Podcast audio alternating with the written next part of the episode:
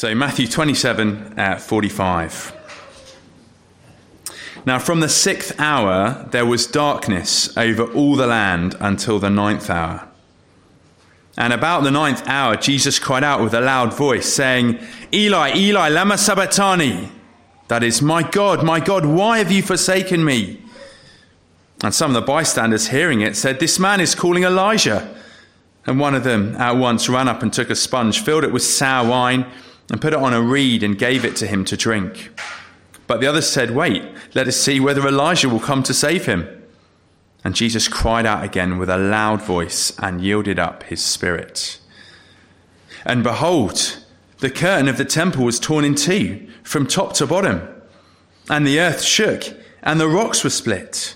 The tombs also were opened, and many bodies of the saints who had fallen asleep were raised. And coming out of the tombs after his resurrection, they went into the holy city and appeared to many. When the centurion and those who were with him, keeping watch over Jesus, saw the earthquake and what took place, they were filled with awe and said, Truly, this was the Son of God. There were also many women there, looking on from a distance, who had followed Jesus from Galilee, ministering to him, among whom were Mary Magdalene and Mary, the mother of James and Joseph, and the mother of the sons of Zebedee. Well, we have just sung uh, one of the wonderful promises of God. Uh, Psalm 23, we've been singing a great promise that says this For you are with me. For you are with me. And it's a wonderful song. It's a beautiful song and uh, very sort of sentimental words that can make us feel uh, very joyful when we believe them. But I wonder to what degree we actually do believe them. I guess we quite often believe them when we're singing with uh, brothers and sisters in Christ on a Sunday morning, but through the week, is it our natural belief that God is with us, that we are with Him, that we're with Him in His presence, that we have access to Him? It's not just Psalm 23 that promises that, it's throughout the Bible. Here are a few others. Uh, Jesus says, Come to me all you who are weary and heavy, heavy laden, and I will give you rest. We're in his presence and we're encouraged to be relationally in his presence. Come to me, he says. Again, at end of Matthew's gospel, we'll see in a few weeks' time.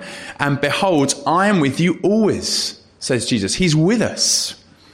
And again, another uh, welcome from Jesus earlier in his ministry. He says this Whoever comes to me, I will never cast out. But it's not just a New Testament promise either. It's, it's from the Old Testament as well. It's a promise from God to his people. Uh, listen to what God, uh, listen to what Moses says about God in Deuteronomy. It is the Lord your God who goes with you. He will not leave you or forsake you.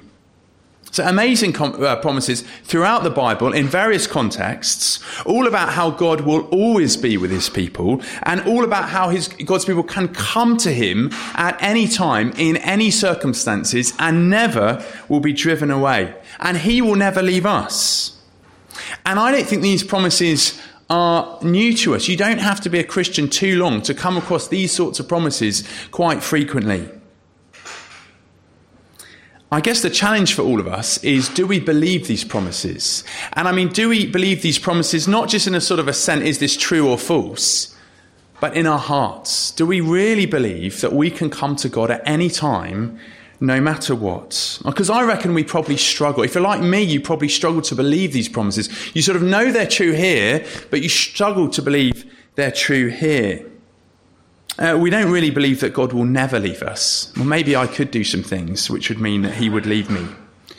We don't really believe that we're always welcome to come to Him. Yeah, most of the time when we're sort of going all right, but some of the stuff we do, can we come to Him then? I'm not so sure. And the reason we don't believe uh, we can always come into God's presence, we're always welcome to come to Him, is because we don't actually deserve it.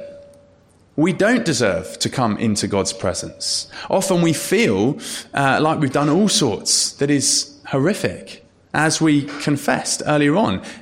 And we have done those things. It's not an imaginary confession, it's a true confession. When we confess, we're, we're admitting what we really do, what we're really like. And so we struggle to believe that we are welcome to come into God's presence at any time. Well, my aim this morning is to convince you uh, well, sorry, my, my, first aim is not to convince you that you deserve to come into God's presence. I don't want anyone here to think that we deserve to come into God's presence. Because, first, it's not true, but the danger is if we think it's because we deserve to come into God's presence, well, then when there are times when we realize that we don't deserve it, then suddenly we think it's all on the basis of our behavior and our performance, and we won't come to God when we should. But, secondly, my aim this morning is to prove to you it's to prove to you that God has guaranteed that you can come into his presence at any time, no matter what. No matter who you are, no matter what you've done, no matter how, we, how you feel, no matter what circumstances you're in, you can come to God at any time, and He wants you to come with His arms wide open. That's my aim. You can be the judge whether or not I succeed it.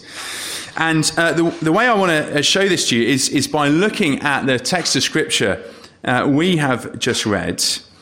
And I really want to see just two things from this passage. Well, two things, then two sub things within them. But um, basically, what happens to Jesus and what happens to us? That's what this passage is about. What happens to Jesus and what happens to us on the cross? And start off, what happens to Jesus? And two things within that. So, what happens to Jesus? Jesus gets forsaken and Jesus gets death. They're the two things that we can see. Let's start by looking at, at Jesus gets forsaken. So we've seen already uh, in the passage here last week Jesus getting nailed to the cross. He gets abandoned by everyone. He gets mocked by everyone. He gets uh, laughed at by everyone. What a loser. This is the king of the Jews. What a loser. A king would never go through this. But now we see that the hostility towards Jesus is not just from the surrounding crowds, it's from God Himself. Look with me at verse 45. It's the sixth hour, which are our timings that. Uh, well, the, the sixth hours are starting from right at the very morning when it gets light. So the sixth hour is midday. It's around midday when the sun would be at its brightest, highest in the sky. What happens at the sixth hour? There is darkness over the land until the ninth hour. Now, darkness in the Bible is a sign, uh, or darkness in the daytime is a sign of God's wrath uh, God's anger. So uh, I guess most clearly we see it uh, in the story when God is rescuing the Israelites from Egypt. And Pharaoh says, I won't let you, I won't let your people go.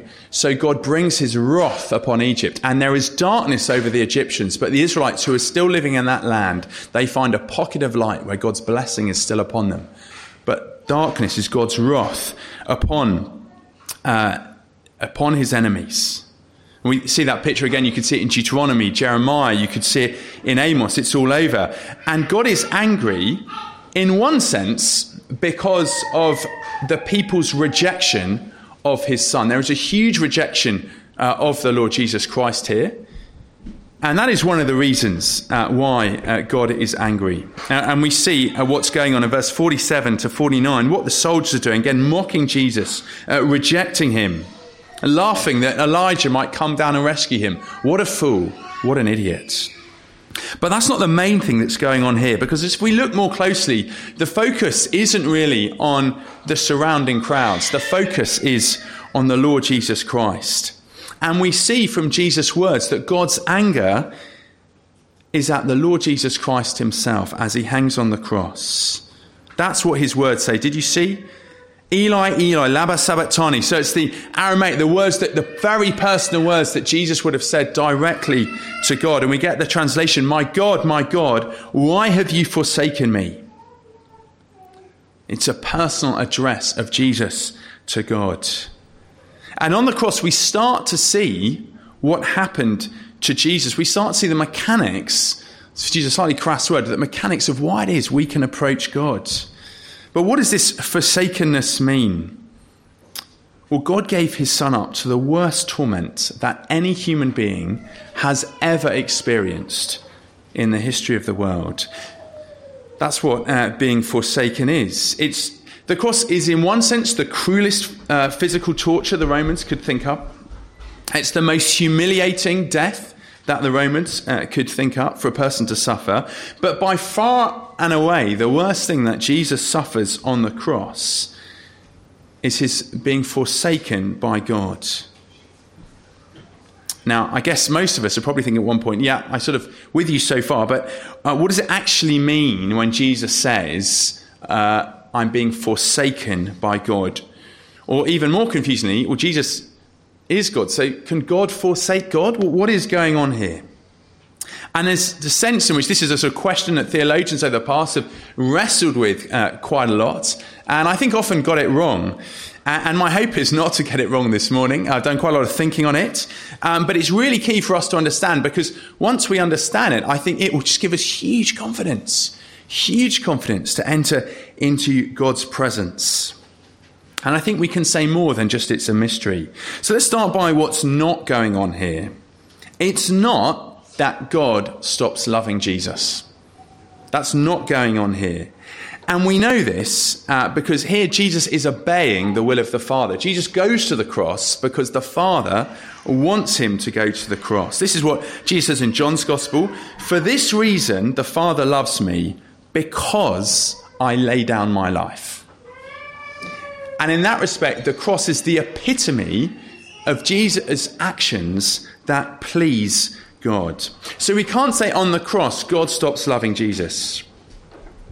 Here's the second thing that we can't say. We can't say on the cross uh, that the Trinity, God, Father, Son, and Holy Spirit, was ruptured. So uh, you've got Father, Son, and Holy Spirit, and now we've got the Father and the Spirit over here, and uh, the Son has split here. Like a third of the pie chart is over there.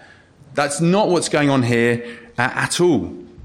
Uh, God remained one as Father, Son, and Holy Spirit with one will uh, with one essence. The persons of the Father, the Son, the Holy Spirit mutually indwelling each other and loving each other. And again, again, the Bible promises that God cannot change. And you can't actually think of a bigger change than the Father to be uh, ruptured uh, or split from the Son. So that's not going on either.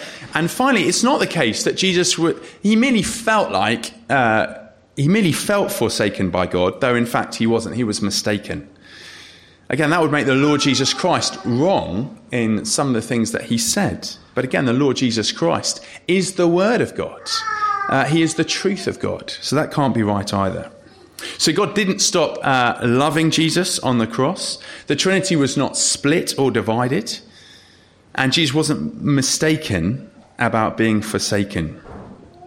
So a lot of knots there. Can we say anything a bit more positive about what did actually happen? I think two things will help us.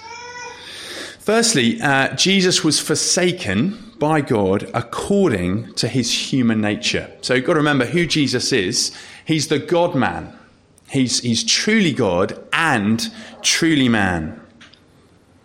And sometimes the God man experiences things in his human nature. In fact, we say most of the time when we see Jesus, he's experiencing things according to his human nature. So we see Jesus, Jesus get hungry, and he's hungry as a man because uh, God, as God, doesn't eat food. He's not a physical being, he's spirit. God doesn't get hungry. When Jesus was thirsty, again, he was thirsty as a man uh, because God can't get thirsty. In fact, God doesn't drink in that respect. And again, when Jesus gets tired, he gets tired as a man, partly because it's one of the great promises of God that God never sleeps. That's a great relief to us uh, as Christians that we can sleep because God doesn't. Although the Lord Jesus Christ, as the God man, according to his human nature, as a man, uh, did uh, sleep. It was part of his human experience. And that's what we see in Jesus being forsaken. He is forsaken as a man, according to his human nature, suffering as a man. Uh, secondly, uh, being forsaken by God. Again, this is sort of the most uh, sort of positive thing I want to say in the sense of what is actually going on here. And we can put it like this that God's face was hidden from Jesus. God's face was hidden from Jesus. Now, again, you might say, okay, you've, you've changed forsaken language to face hidden language. Again, what, what does that mean? Well, again, it's a Bible phrase, God's face being hidden from Jesus, and sometimes it's used as the opposite, or, or God's face shining is sometimes used as the opposite um, as being forsaken by God. So we've already heard this morning, haven't we, the blessing of God. We're going to say it again at the end of the service, just to really ram the point home. Um, but after uh, Brenda was baptized, Jonty pronounced God's blessing. This is what he said The Lord bless you and keep you. The Lord make his face to shine upon you and be gracious to you. Says that language, uh, Lord's face shine upon you and be gracious to you. the Lord lift up his countenance upon you and give him uh, and give you peace. So to have God's face shine upon you is a word picture of blessing. To experience God's peace, to know God's joy and approval, and to know relational intimacy with God. And to be forsaken is the opposite of that blessing.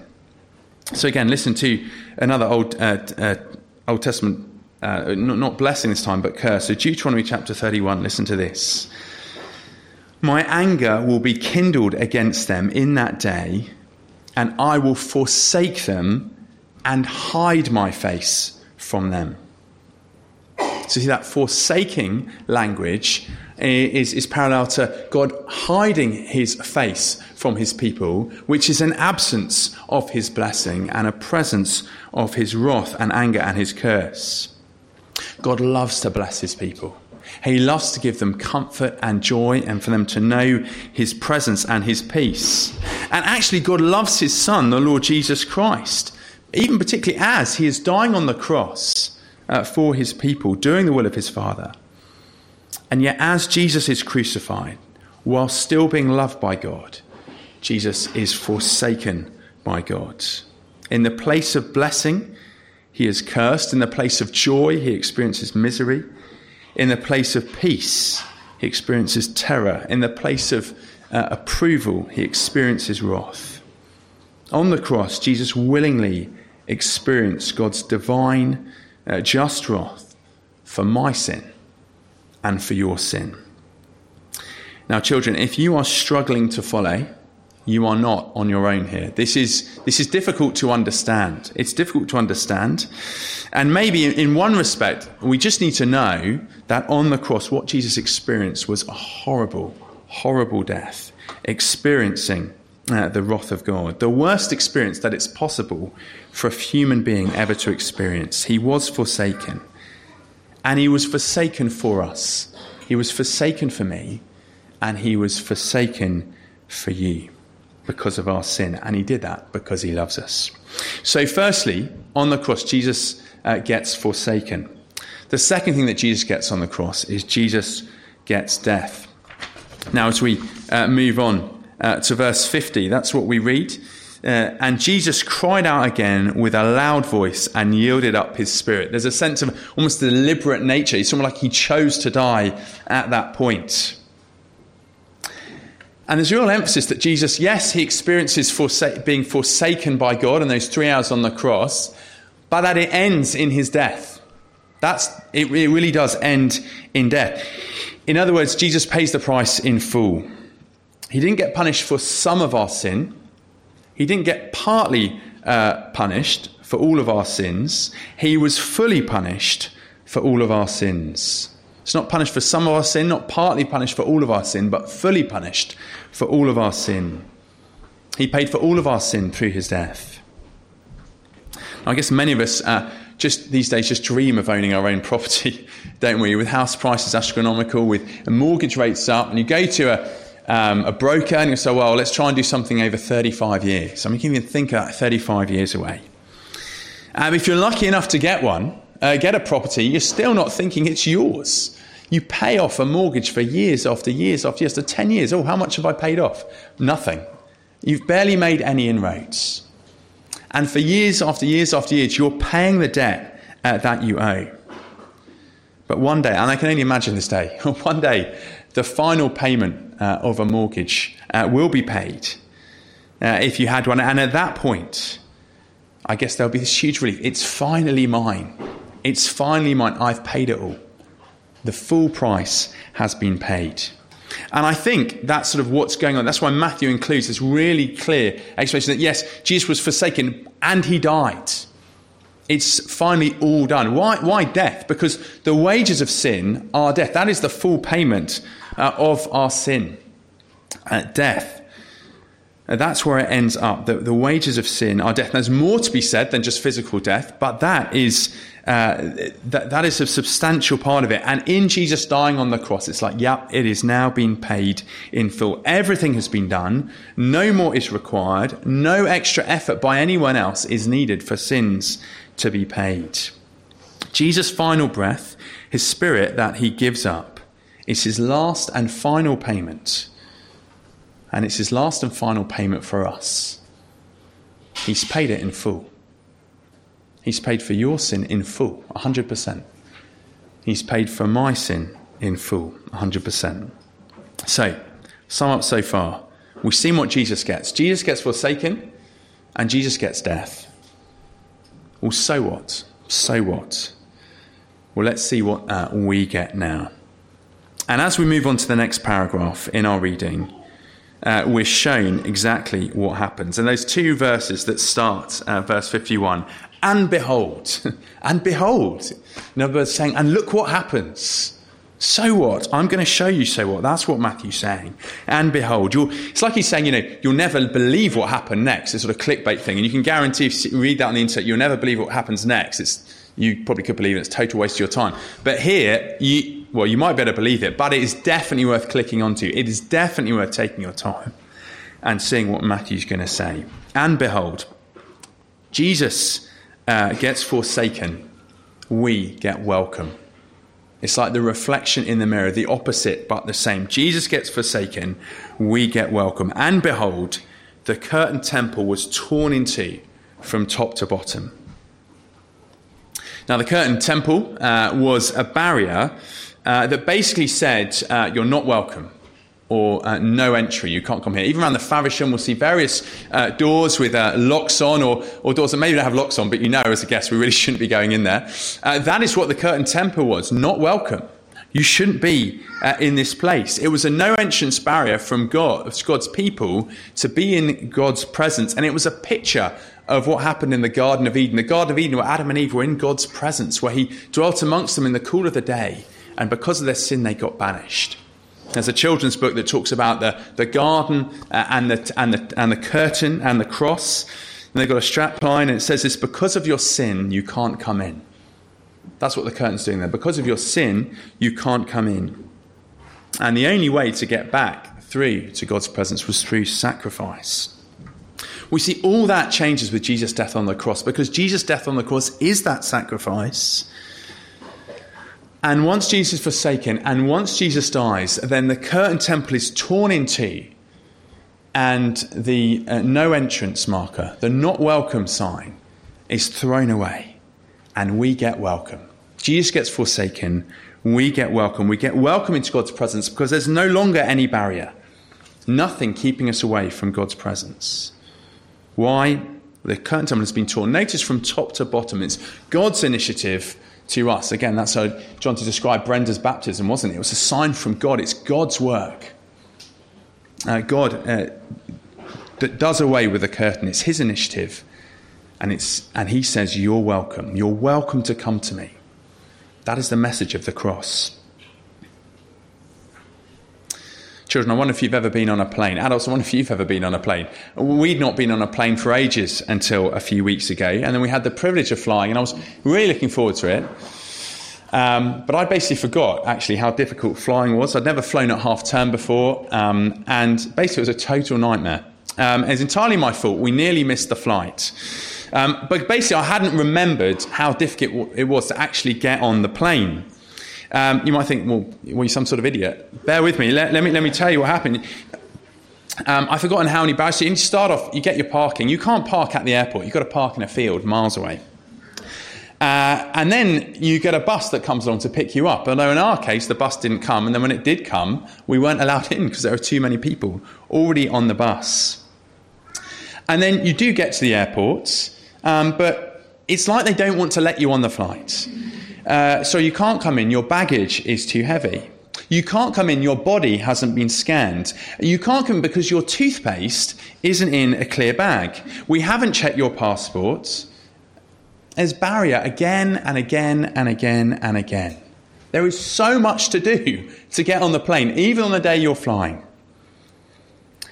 And I have a tendency to sometimes subconsciously think that coming into God's presence or approaching my Father is a little bit like catching the plane, in that there's so much to do, so many conditions to fulfill, really hard work, and the end of the day, not really welcomed. Well, how wrong I am. How wrong I am. And if you think like that, how wrong you are. if we just kept the analogy of catching a plane, it would be much more akin to a, a chauffeur driven limousine coming to your house in the morning and just not just taking you to the airport, taking you through a side gate, taking you right onto the runway at the bottom of the steps with the captain welcoming, saying, It's great to have you, get on board. Uh, why is approaching God more like that? Because all the barriers have been taken away the curtain has been taken away because Jesus was forsaken. But because Jesus was forsaken, it means that we can be welcomed. That is the message of the cross welcome. That's why Jesus says, Come to me. He said, Come. The words come, come to me. That's what he says to us. That's why he says, Whoever comes to me, I will never cast away. I never say to you, Oh, you've got too much baggage. I'm sorry. I will never say you're the wrong sort of person. Your pastor is the wrong sort of person. Whoever comes to me, I will never cast away. the Lord Jesus Christ tells us that because he was forsaken. So we will never, ever be cast away, no matter what our circumstances. We're so inclined, aren't we, to think we need to play our part, big or small. When we sin, I think we think, well, perhaps I just need a time out before I can approach God. I don't know what your besetting sin is. I don't know what your sin is that you'd actually ashamed to admit to the person next to you. But what is that sin? I guess when we do that sin, we think, oh, I just can't approach God. I need some time out. I need a bit of time to heal. She says, no, come to me. Perhaps you need a bit of period of not sinning of that specific sin. I, I really, maybe I need to not do that for a, a week or a day or a month. Then I'll approach God again. Perhaps it's much more serious than that, though. Perhaps you're so ashamed of what you've done. Actually, it's not just about not doing something. Actually, I need to take punishment upon myself. It's brought to my attention this week. I was on the NHS website reading the reasons why people self harm.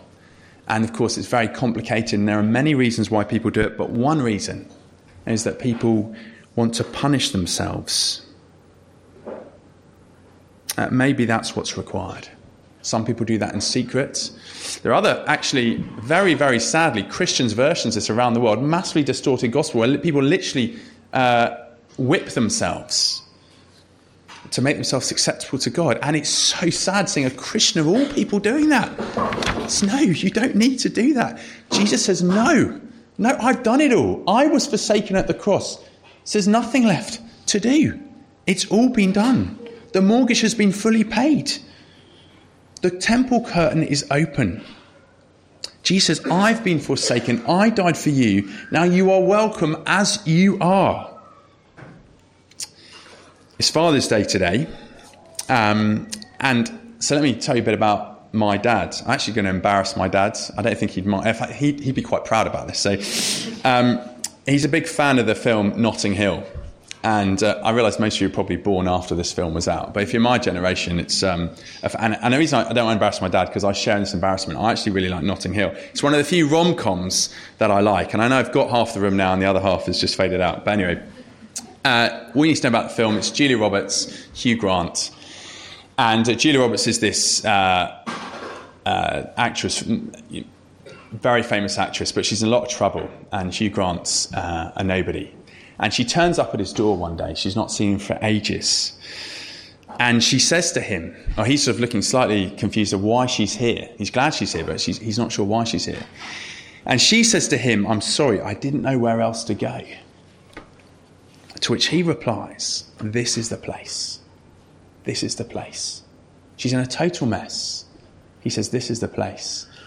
And uh, the reason I say this on Father's Day is because sometimes uh, when we go home, and my parents conceal us total mess. It's an awful journey. We're knackered. And maybe, you know, quite close to my parents, maybe they know actually some of the bigger issues in our lives.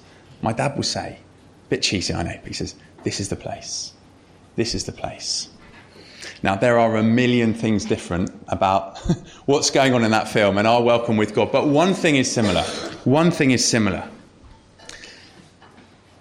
When we are in a total mess, Maybe it is entirely down to our own doing. It's as if God says to us, This is the place. You are welcome. You are welcome. Jesus says, Come to me. This is the place, no matter what. Why? because I was forsaken for you. You can now approach uh, God through the Lord Jesus Christ at any time, in any circumstances. Jesus was forsaken so that we will never be. Jesus gets forsaken, we get welcome. And finally, and most briefly, Jesus gets death so that we get life. There's actually two tearings in this passage. You can't see it from the way it's written here, but you get the tearing of the temple curtain, but you get also, uh, again, at end of verse 51, the tearing of the rocks. It says the rocks were split, but it's the same thing the tearing uh, of the rocks. Um, and we get the tearing of the rocks, and then we see what happens to the tombs. The tombs uh, are split. The rocks are torn or split, and it leads to the tombs being open. Now, we've seen the purpose of the curtain in the temple. What is it to do? It's to keep uh, sinful people away from a holy God. Now, what is the purpose of the tomb? A purpose of a tomb is to keep the dead away from the living isn't it? That's what we do. I mean, there's, again, there's more to it than that, but that is one of the functions of a tomb, is to keep the dead away from the living. Uh, but now, as Jesus dies and enters death, the earth shakes and the tombs open. It's like as Jesus goes into death, he smashes uh, the gates of death open. And as he goes in, people can come out. And that's exactly what we see in verse 52. Perhaps you found it the most strange um, verse of the reading. Verse 52 The tombs were opened, and many bodies of the saints who had fallen asleep were raised. And coming out of the tombs after his resurrection, they went into the holy city and appeared to many. Now, this is an event that's only recorded in Matthew's Gospel. And we don't know who these holy people are. We can sort of guess. We're not really sure who they are or where they went after their resurrection. So, were they uh, raised up into heaven uh, like uh, Elijah? Or uh, did they probably uh, die again a, a, few days later, uh, like we probably imagine Lazarus does when he's raised by Jesus? All we know is that it's true. we know that it's in the scriptures. And I think it's recorded here. It's interesting that Jesus records the resurrection here and not after, sorry, Matthew calls the resurrection of um, the holy people on his death rather than later on in his resurrection. Because I think what he's trying to show is again the sort of the mirror reflection of his death and our life, our resurrection. Jesus gets death and we get life. And it's a picture of what of the future of sinners who are trusting in Jesus. You see, one day we too will go into a holy city. Interesting that Matthew used that language, holy city. That's the language of, rever- of revelation, a new creation. We will one day go into the holy city. Uh, it's all in uh, Revelation 21, 22. In fact, it's throughout Revelation. But death will be defeated. We'll get new bodies. And there, as we uh, rise to life again, there we will see our Saviour face to face and be, be in his presence. Well, on the cross, Jesus gets forsaken so that we get welcome. On the cross, Jesus gets death so that we get life. And just finally, uh, one of the most remarkable things we see who benefits from this. As if to prove uh, Jesus has done it all, uh, the most surprising people uh, take notice. See that in verse 54. Uh, those who were mocking him those who actually killed him. See what they say at the end of verse 54 truly, this was the Son of God. God's welcome through Jesus is open to all. It's open at all times, and it's open no matter what you have done if you come to God through Jesus. It's open to big sinners, it's open to persistent sinners. And it means that we can approach God uh, always with great confidence. It's all been done. And now there is just welcome. That is what a Christian is someone who's been welcomed into the presence of God through the death of the Lord Jesus Christ. And that is why Jesus can say, Whoever comes to me, I will never cast away. And that is why it's my prayer that all of us have renewed confidence and that turns into a habit of approaching God at all times, in the darkest times of our lives, times when we feel most unworthy, we look to Jesus' death on the cross and realize that we are welcome. Let's pray that that would be true for us.